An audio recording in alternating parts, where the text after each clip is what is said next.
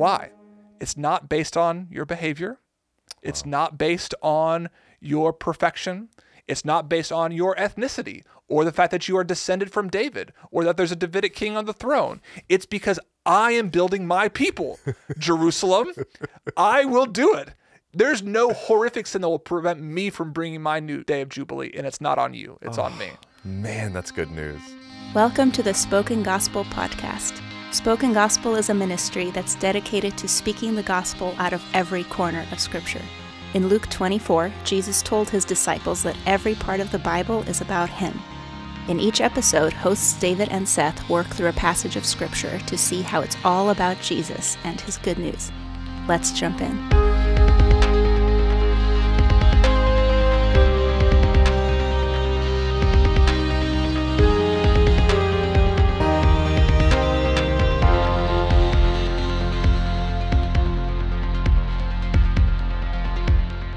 Well, welcome everybody to the Spoken Gospel Podcast. Thank you so much for joining us. We are starting our look at the book of Ezekiel today, Yes. which I just found out before coming on air was illegal for Jewish people to read until Yeah. they were 30 and one guy burst into flames when reading it or something. yeah. What in the world? Yeah, Ezekiel is an intense book. It has some of the most intense prophecies. Ezekiel, when he first sees God, goes uh, comatose for seven days. That's intense. And there was a whole Jewish tradition that you could not read the beginning or ending of the book of Ezekiel until you were 30 years old. It was that book and Song of Songs. Song of Songs were the two books you couldn't read because the content of them was so holy and so um, it was- Mature? mature. Uh, it was just it contained the glory of God, oh. and so like if you were going to approach the glory and intimate nature of God Himself. You had to be of the requisite holiness and purity to do that.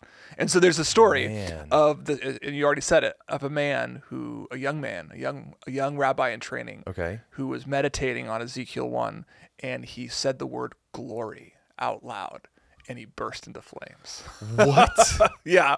So Ezekiel has a Storied past. a storied past and like a reputation for like punching very hard. well, fun. Fun. This should be a great this conversation. This is going to be a great conversation. I'm I'm thir- I, I'm I'm 35 or 36 or something like that. Yeah. A- uh, and I have the requisite holiness of Jesus. So hopefully I, can think- enter uh, I into this book. I think you're fine. All right. I probably won't say that word though, just out of sheer I, fear. I it was a funny experience, like learning that fact and then reading it and not feeling afraid as I was reading it. Yeah. And I think what it did for me was encourage me to like have less of a casual relationship with the book of Ezekiel because I think I come to it like I mean I I'm a professional. I study the Bible for a living. Right. And I do it in such a way that like I'm very familiar with holy things. Mm. And so Ezekiel was an invitation to like, let's not treat the Bible as just a common casual thing. Yeah. What if I treated it just for a little bit like the rabbis, afraid to even read the first pages? Totally. So I've been trying to cultivate that a little bit in reading Ezekiel. Um, so that. we- Okay. we, can go. Well, we can jump in. Okay, well, as we with reverence With approach reverence. this book, what what what kind of book is this? What Yeah. you know, what style is it in? What do we need to have in our minds as we come to it? I mean, the book of Ezekiel is a prophecy. Ezekiel is a prophet. Okay. And so we've had this conversation a couple times, so we should just, but we should just start again. It's like what is a prophet Yes. and what is the genre of prophetic literature? So do you want to take a stab at it? We've we've talked about it enough times. Um, okay, so a, a, a prophet is someone who speaks human words that they heard from the divine. Yeah. They take a revelation from God and they say it to people. Yeah, That's what the prophet does. that's exactly right. He's a commissioned spokesman for God. Ooh, I like that. Yeah, he's like someone God has chosen to speak through in a very intentional way for a period of time to Mm. a particular people.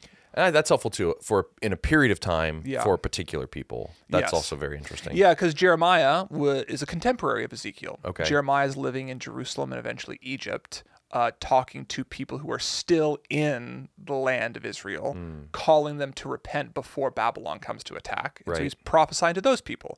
But Ezekiel is prophesying to people who are already in exile and who've already been exiled and who are living in Babylon during one of the first waves of deportation. Okay. So God commissions him to speak to the people in exile uh, and to accept that fate, and rather rather than longing to go back to their homeland. Okay. So And so that's what he, that's who Ezekiel was, what he did, his function, Yes. his role. Then that those words that he spoke in space and time in history Yes.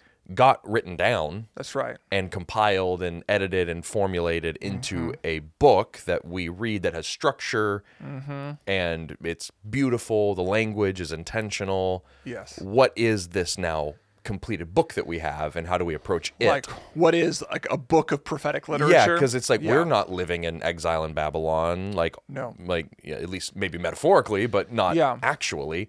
Uh, Ezekiel's not physically standing next to me saying the God, the words that God is giving to him. So that like specific person in a specific space and time thing Mm-hmm. Yes. is gone in a sense. S- But now we have this book that's been preserved. So how do we Mm-hmm. approach it? Yeah. Generally, when a prophet would speak, he's speaking on God's behalf, but he's kind of fulfilling a very specific role as he mm. speaks on God's behalf. I like a, he's a covenant litigator Okay. or a covenant interpreter. So just to give color to the answer that you want is as he's speaking, God is giving him words to condemn or exonerate Israel based on how they've obeyed or disobeyed the law of God. Mm. And so he's going to come in and say, "Hey, remember back in Deuteronomy when God said there's a whole bunch of curses if you do wrong Right. and a whole bunch of good things that will happen if you obey his laws. Let me tell you how that's going to look in this generation. Hmm. In this generation, your idolatry is going to lead to Babylon coming in. In this generation, your willingness to get rid of the idols is going to lead to a long reign for you, King Josiah. So he's taking these words that were in the covenant. Uh, if you do good, you'll be blessed. If you do bad, you'll be cursed. Mm-hmm. That's right. And he's putting it into their context. That's He's- right. Yeah. Okay. That makes and he's sense. like taking fairly general things and specifying them. He's like he's reading the newspaper and saying this isn't just political Hmm. events. This is God fulfilling His covenant promises. I see. all the way back in the day, and I have God's stamp of approval to interpret Babylon's invasion as a curse against you for your idolatry. Ah, okay. That that helps because I was going to ask the question: What makes him different than a good preacher?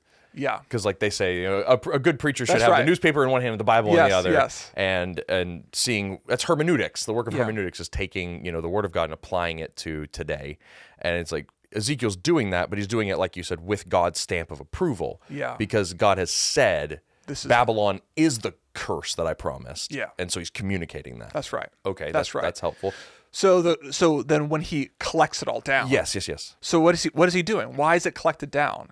It's in effect to communicate the covenant faithfulness of God throughout all time.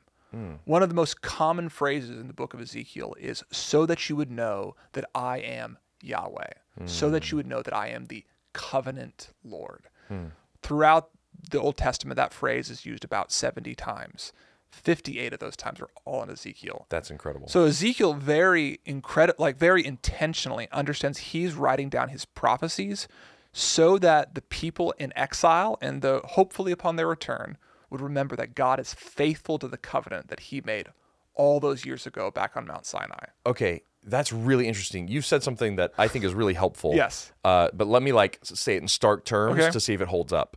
So when Ezekiel is prophesying in space and time to Israel, he's telling them Babylon's coming, it's a curse, you know, or like uh, if they're in exile, we'll get, we'll get to his message Mm-hmm. Yes. to them. But he's like, just stay here, endure. God will be with you. And it's like, man, I Yeah. I am in Babylon. I'm in exile. I have commands to listen to and obey. I need to do that thing. Yes. But then when it's written down and compiled and preserved, we are now there's a different purpose for it, and it is to convey the covenant faithfulness of God. Yeah. That even through exile, even through uh, rebellion and sin, God upholds His promises made Yeah. the covenant. So it's like Yeah. they're, they're kind of different points. They're different points, Okay. but they're they are connected. Okay. One of the things that got, that the people will say in response to Ezekiel's prophecies is that God is being unfair. God is for being, exiling them. for exiling them. That He's promised that He would keep the king of the son of David on a throne in Israel. He's owns the land of Israel. He's promised an eternal covenant with the land and with His people. right. So, on what basis would God ever put those things away. Hmm. And so Ezekiel comes in and says, No, no, God is being faithful to his covenant, but you're only reading half the covenant. God said he would do all those things, but he also said he would hold the guilty accountable. And part of what holding the guilty accountable looks like is the guilty parties getting exiled.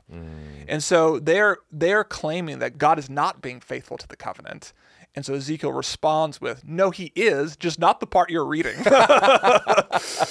um, so that you would know that I am the Lord. I see. Uh, that I am the covenant-keeping God of Israel. I see. So there's a there is a similarity in the purpose of it being communicated to the original audience Yes. and us reading it now. It's like Right. we have a historical record. Yeah, hindsight's twenty twenty. We get to watch the covenant faithfulness right. of God in the past. And this is a fun little fun a fun fact about Okay. Ezekiel. Ezekiel records the dates of his prophecies with more specificity than any other Old Testament Why? prophet. Why?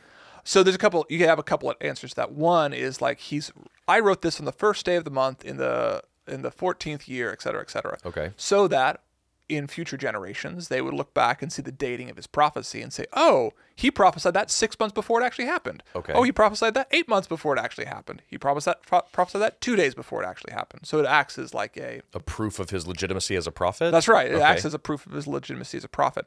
And the other point in that is that as Ezekiel is prophesying what it looks like for God to be faithful to his covenant in judgment, Hmm. contrary to what they want, he's actually being faithful, and he's been pro- it's been proven time and time again throughout his prophetic ministry. So you're saying that like the the dates that that he gives are like these these finite moments on the timeline that God can point to and be like, I was faithful on that day and that day and that day, and I kept my Mm-hmm. Promise on this day. Yes, that's a great It's just like it. a timeline of Ebenezer's. Yes, that's okay. right. That's a great That's way to say cool. Yes. All right, man. All right. So we we we have a sense of what prophecy is, Mm-hmm. and then prophetic literature is now being maintained in order to show us the covenant keeping of God. You know, Yeah. hundreds of years later. Yep. Um, we have this very specific timeline that shows that Ezekiel was a legitimate prophet. Mm-hmm. Um, what else do we need to have like in our minds before Hmm. we enter into this book, or are we ready to jump in? We it's just some historical context. Okay, maybe. yes. So we've talked a little bit about the fact that a certain population of Israelites are already in exile. So Nebuchadnezzar is in power in Babylon. He has invaded Israel once and sent one wave of exiles. He invaded Israel a second time, sent another wave of exiles. Hmm. Currently, Daniel, like the Daniel with Lion's Den, all that kind of stuff. I know he- that Daniel. He's in Babylon right now i- at, as one of Nebuchadnezzar's advisors. Was he first wave? He was the first wave. Because they like they the Babylonian strategy wasn't it to like grab the cream of the crop? That's right. And start indoctrinating them and That's then change right. the culture from the top down. That's right. Okay, so okay. the first wave, he takes all these royal officials and tries to indoctrinate them. Daniel's now in power with Nebuchadnezzar on the throne. So like in that- Babylon. that's interesting because when I think about um, Ezekiel, you know, like you said, Yes. prophesying to the people in exile, I think about ragamuffins and like, Yeah. but it's like it, it was. Am I right in guessing? You're- it was you're more on the right track. The elite and the rich. so the, I think the, first wave was particularly the elite, the politic, the, the Politico's sons. The second Mm. wave, se- scholars seem to indicate that it's it's like it's the middle class, it's the traders, it's the merchants, people who would not have been used to working on farms, Mm. um, because we're told uh, in the final exile, the third deportation, that only the farmers and the poor people are left behind. Interesting. To keep the land alive for Babylon's benefit. Right. So the, the people that are being exiled are the cream of the crop. They're the they're the moneymakers. They're the cream of the crop, The of the- farmers. farmers. Okay, you get it. keep going, sorry. Uh, the uh, the uh, yeah, they're the, they're the moneymakers, the entrepreneurs. Mm. And there's even like a bunch of evidence. You can read old ancient manuscripts of Jewish business people making tons of money in Babylon. okay. So it's like these people like like are you know Yep. they're movers and shakers, uh, but they're for the time being they are working farmland in Babylon. And so where the first prophecy in that or the first vision that Ezekiel gets is he's sitting on an irrigation canal right outside between two rivers inside Babylonian territory in a refugee camp. And that's where he is when he receives his first vision. So, historical context. Yes. Israel is slowly disintegrating Yep. they two waves of exiles have already been brought in. Jeremiah is prophesying in Israel. Daniel's on the throne, uh, is near the throne in Babylon. Ezekiel is in a refugee camp. And, Yeah. and and Nebuchadnezzar, uh, he's is this after wave two? this is after wave two. after wave two. So he's taken the the, the merchants and the uh, the entrepreneurs and everything, and the the politicos. He's taken them away. Uh, for for most of the people of Israel, what are they thinking in this time period in terms of why this is happening and like what's going on? Because he's going to be answering a lot of difficult questions. So the general consensus among the religious establishment and like on a popular level is that what's going on politically is a temporary problem.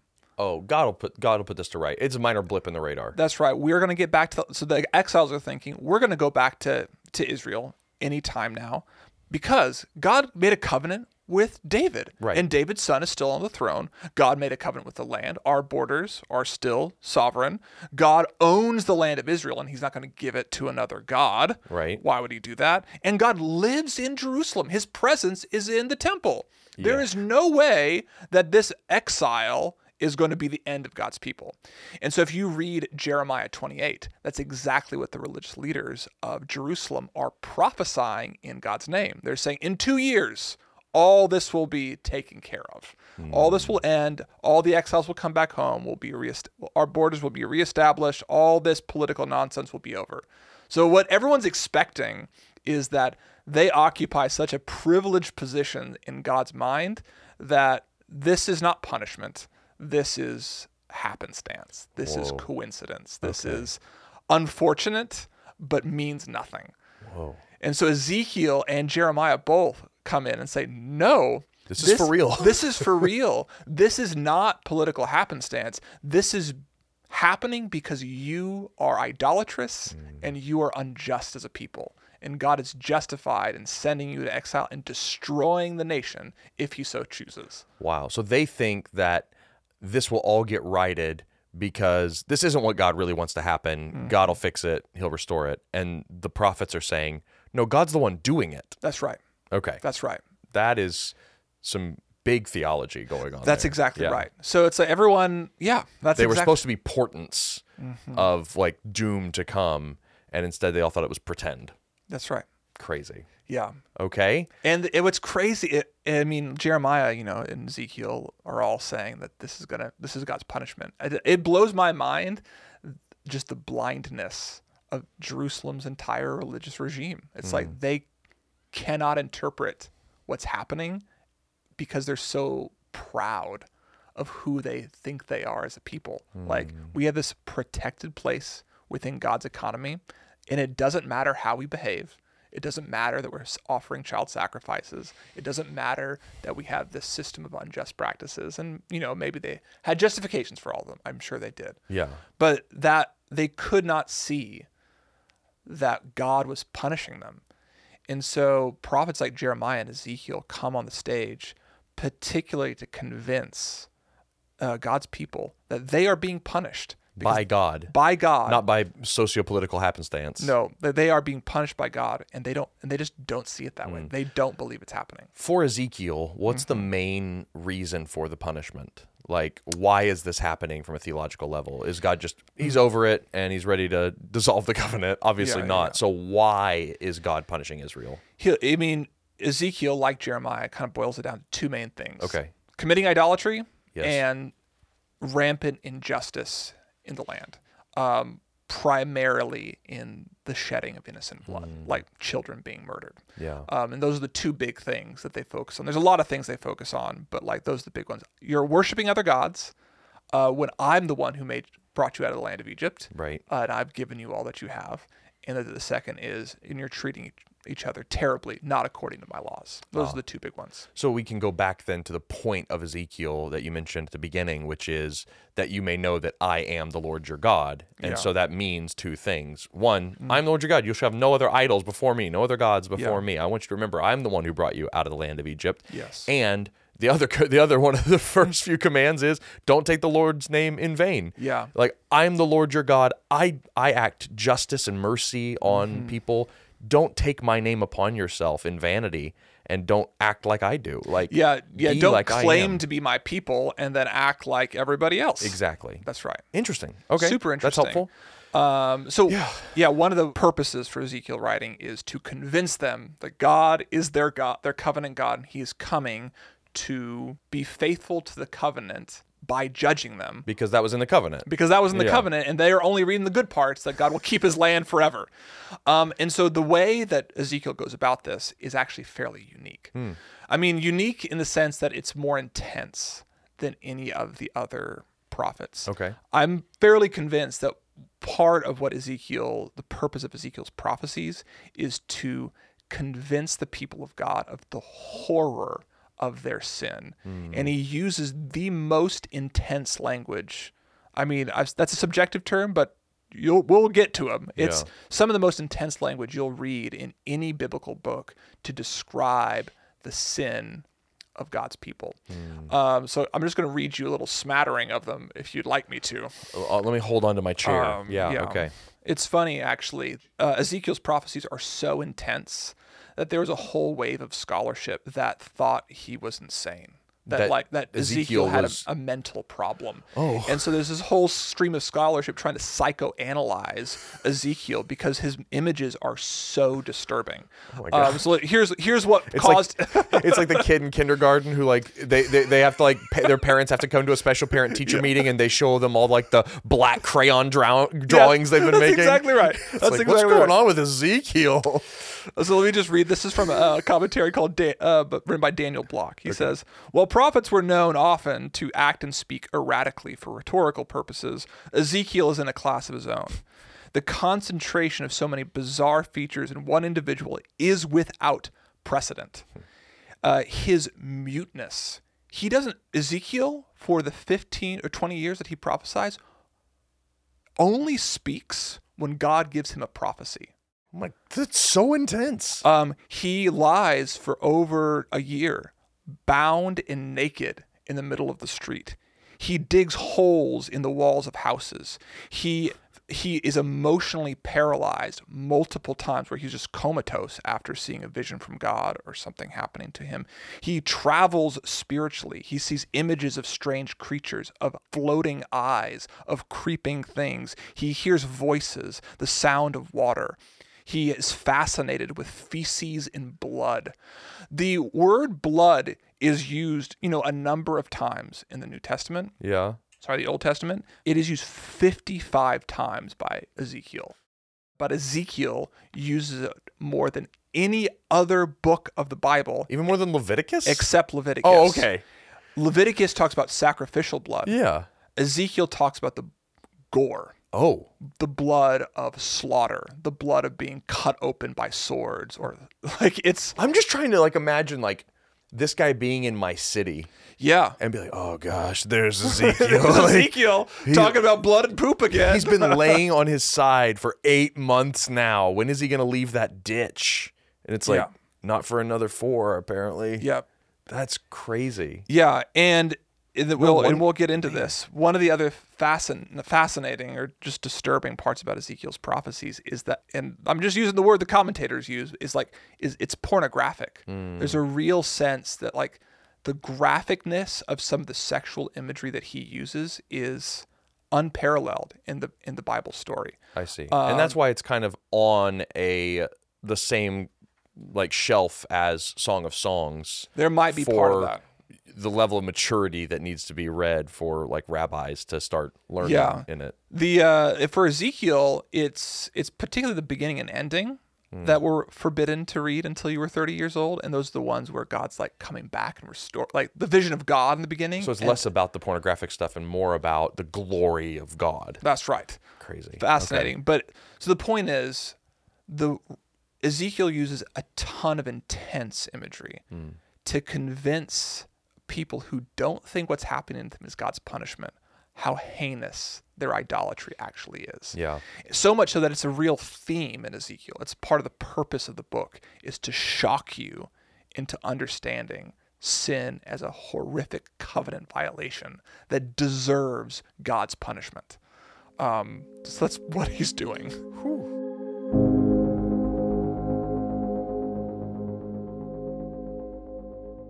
It, do you do you have like because I think you've said it Mm. in as many words. Do you have like a synopsis or, or a thesis statement for how would you describe the book of Ezekiel Mm. in just a few words?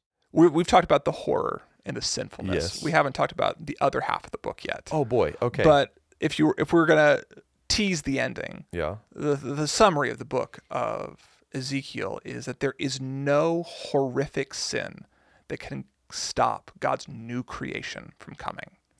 There is no horrific sin that can stop God's new creation from coming. Yes.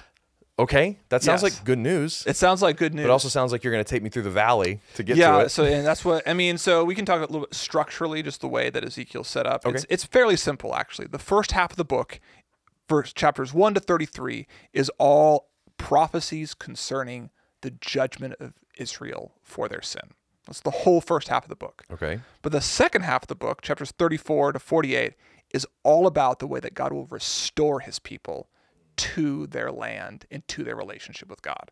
So there's two clear sides of the book judgment, the horror of sin, and the absolute craziness of what God will do to bring his people back. Wow. And those are the two sides of the story. So when you talk about Ezekiel being also about like God keeping his covenant faithfulness, Mm-hmm. the first part of the book is about him keeping the parts of the covenant that everyone was ignoring. Mm-hmm. The parts right. that said, if you do bad, I'll curse you. And it's like, yeah, I'm keeping my covenant faithfulness to you by keeping the parts of the Bible you're not reading. But then Yeah. the second part is, and yet, And I will keep the parts that you really want to be true. Yes. Which is, I will bless you no matter the horrible Yeah. sins that you're committing. Everything you're presuming in your pride is yours by right of ethnicity or blood or descent. I will give to you by my grace. That's and that's really at the bottom what Ezekiel's going to get at by the end of the by the end of the book. That's awesome. Okay, and so you just just tease this out for me Mm. real quick, since we've given little hints at the rest of the book. Uh, in your thesis statement, you Mm-hmm. pointed to new creation. God will nothing, no matter the horror horrors of Uh-huh. yes, sin, yes. nothing will stop God's new creation from coming. What is the new creation? So I think I think more specifically than new creation, although we can talk about new creation, is the year of jubilee. Okay, Can I just read you Leviticus 25? You can. And what the year of jubilee is. yes, I think new creation is a major theme in Ezekiel, but the way that Ezekiel gets to new creation is through the theme of Jubilee. Okay. So Jubilee is this ancient festival Yep. in um, in ancient Israel that celebrated the release of slaves, Mm-hmm. the release of captives, the return of land that was ancestrally yours, yes, and the cancellation of all debts. Right. So you can already tell, like, the reason why the year of Jubilee would be especially powerful to a people in exile. You have people who are exiled from their homes, they're captives. captives to a foreign nation, Yep. and owe a debt of justice to God that they cannot repay. Ah, they lost their land, their freedom, and their money. Yes, Okay. their money, and then also just they owe God Oh, like a covenantal debt. Yes. of righteousness yes, and obedience. They don't. Yeah, they owe. Like, there's a debt of justice. They have committed sin. They are idolatrous. They are unjust. Hmm. God demands payment for that, and they cannot pay it back, Hmm. no matter how long they spend in exile. And is it fair to say that I'm just getting a little off track yes, here? Yes, but yes, yes. Is it fair to say that, man, oh, the year of Jubilee in Leviticus is actually pointing forward to this spiritual reality of captivity and the necessity of freedom? So let me just read Okay. the Jubilee description or the law concerning the Jubilee. So you shall count seven weeks of years, seven times seven years. So the time of the seven weeks of years shall give you 49 years. I can do I can do math. You can do math. The Bible doesn't need to explain seven times seven to David. it might though. I'm actually horrible at math. then you shall sound a loud trumpet on the tenth day of the seventh month. On the day of atonement, you shall sound the trumpet throughout all the land, and you shall consecrate the fiftieth year and proclaim liberty throughout the land to all its inhabitants. It shall be a jubilee for you, when each of you shall return to his property, and each of you shall return to his clan. That fiftieth year shall be a jubilee for you. In it you shall neither sow nor reap what grows of itself, nor gather the grapes from the undressed vine, for it is a jubilee, like a whole year of Sabbath, a whole year of rest. Let's go. Uh, it shall be holy to you. You may eat, and you may eat of the produce of the field on that on that year.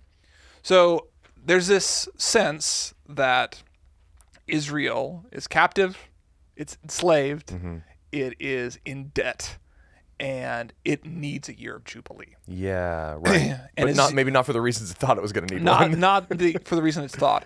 And Ezekiel's prophesying that that year of jubilee is coming. And so do you hmm. want to hear a really fun way that he codes this for us in the Seth, Seth, you know I do. You- you know- know I want to hear So it. So in Ezekiel chapter 1, Okay. verse 2 and 3, he says this In the 30th year, in the fourth month, on the fifth day of the month, I was on the Kebar Canal, and the heavens opened, and I saw visions of God.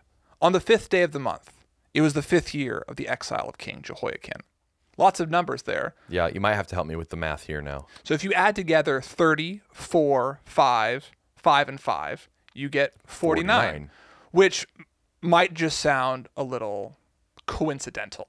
But there's some things here that you should note. So he says in the 30th year, the 30th year compared to what? Oh, yeah. Whose 30th year? What 30th year? Right. That's completely arbitrary. Right. So that's just flagged in our mind. Yeah, it's not the BC 30. It's not 30th year since we got to the Kebar Canal. It's Right. just in 30 in 30 years. So just keep that piece of information. We don't know what that 30 refers to right now, but it's on the fourth month and the fifth day of that month.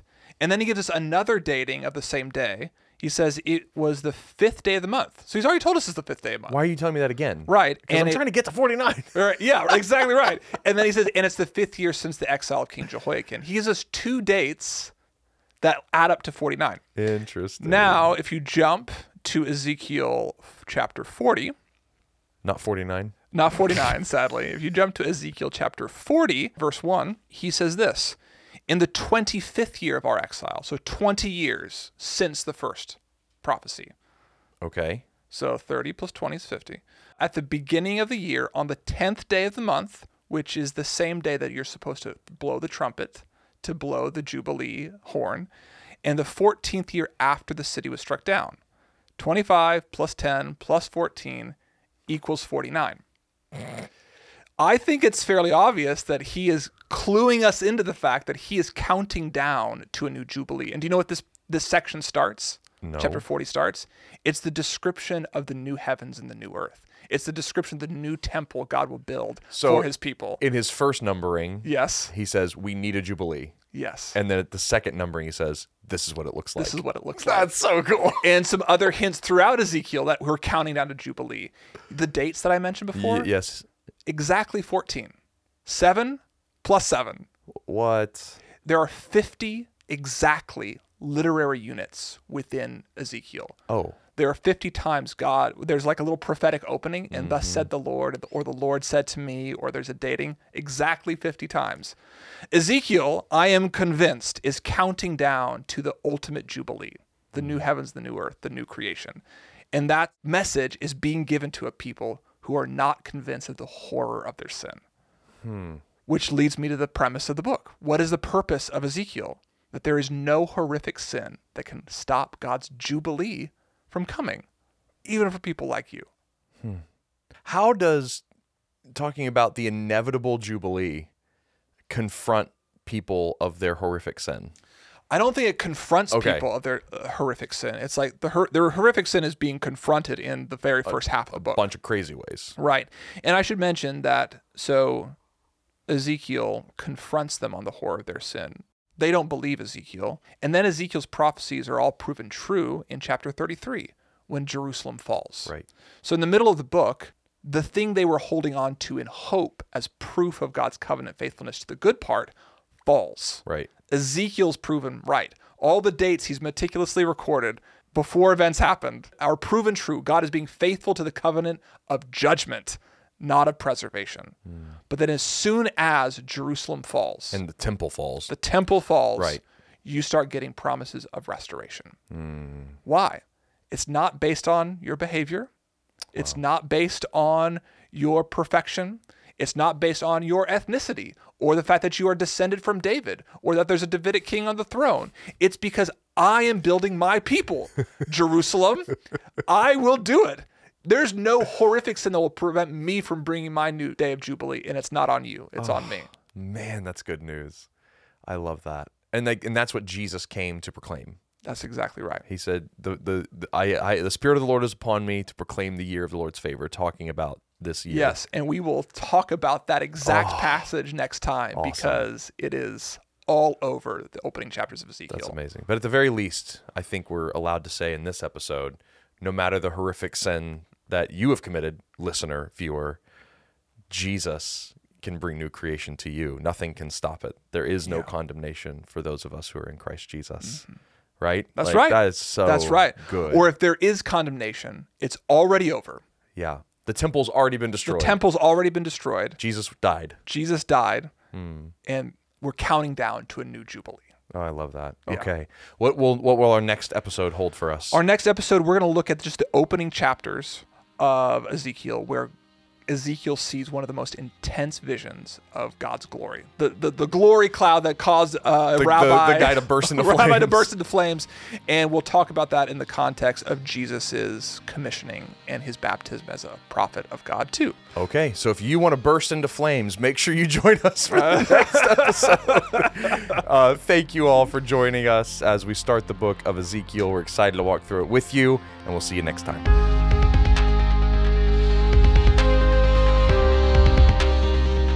Thank you for listening to the Spoken Gospel Podcast. Spoken Gospel creates short films, devotionals, and podcasts like this one. Everything we make is free because of generous supporters like you. To see our resources, visit spokengospel.com or subscribe to our YouTube channel. Thanks for listening. See you next time.